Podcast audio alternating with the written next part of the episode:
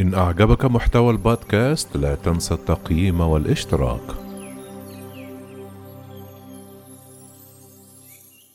الزواج من الرابعة في المملكة العربية السعودية حملة تشجع التعدد ويقابلها اتهام باستغلال القواعد.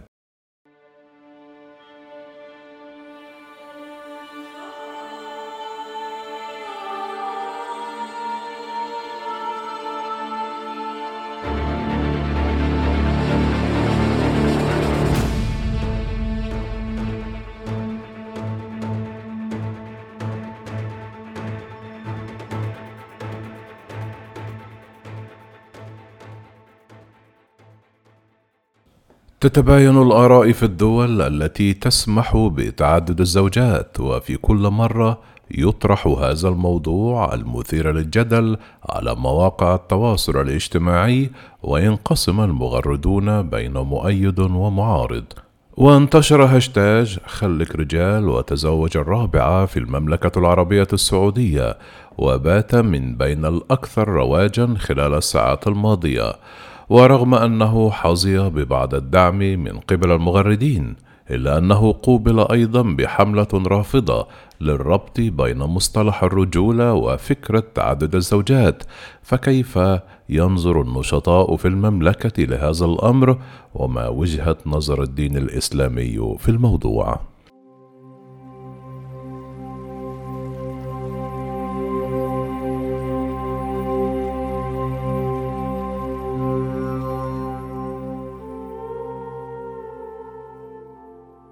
مشكلة الذي يقيس الرجولة بشيء زي كذا الله يرزقكم العقل هكذا.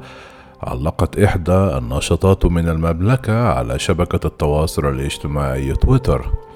كما قالت مارسلين الرجولة ما هي بإنك تتزوج أربعة الرجولة بإنك تتزوج واحدة وتحبها وتعشقها وتحارب كل شيء عشان عيونها. الرجولة قلبك يتعلق بإنسانة تكون لك الدنيا وما فيه تكون صديقتك وحبيبتك وقبل كل شيء زوجتك الأولى والأخيرة. كما علقت حرية قلم الرجولة ليست بتعدد الزوجات التعدد شرع لا يمكن لأحد أن ينكره كما أنه ليس واجبا على المسلم بل هو من المباحات بشروط على رأسها العدل والقدرة على النفقة والاستطاعة الجسدية لذلك لا تعليق على أحكام الشرع ولا كراهية أحكام الله كلها رحمة.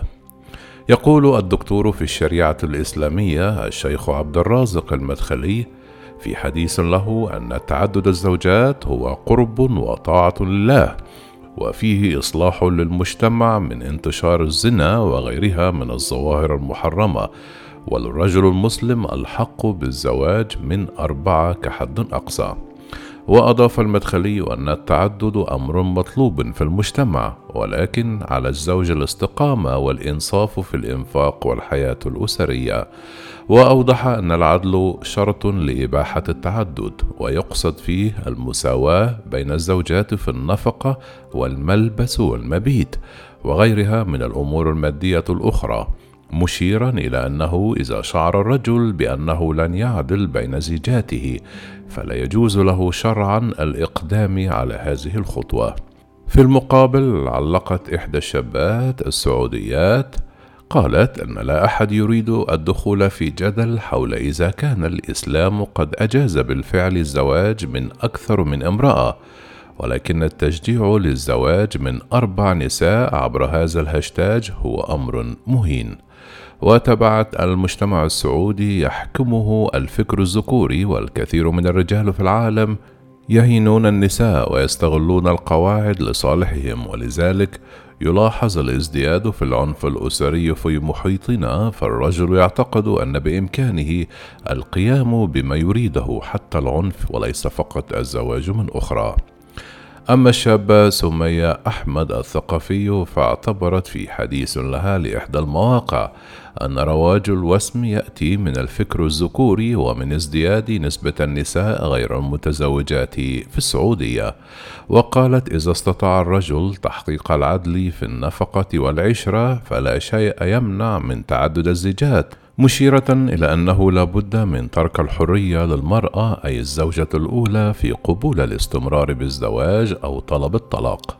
وتجيز قوانين جميع الدول العربية تقريبا تعدد الزوجات للمسلمين باستثناء تونس التي تعاقب على ارتكاب فعل التعدد بالحبس لسنة واحدة والغرامة المالية وذلك بحسب المادة الثامنة عشر من مجلة الأحوال الشخصية أما في العراق فيشدد قانون الأحوال الشخصية على شرط العدل من الناحية المالية.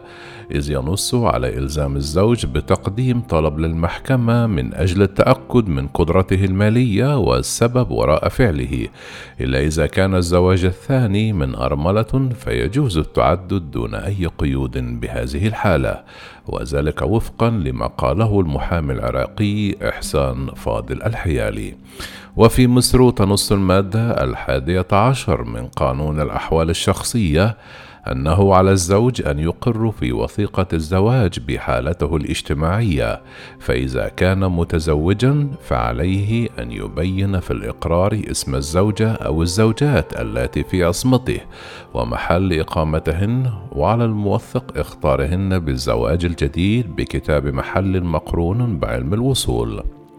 وفي الأردن أوضح المحامي محمد عواد أن للرجل الحق في الزواج من امرأة أخرى ولكن يجب اختار الزوجة بعد توثيق زواج زوجها بأخرى.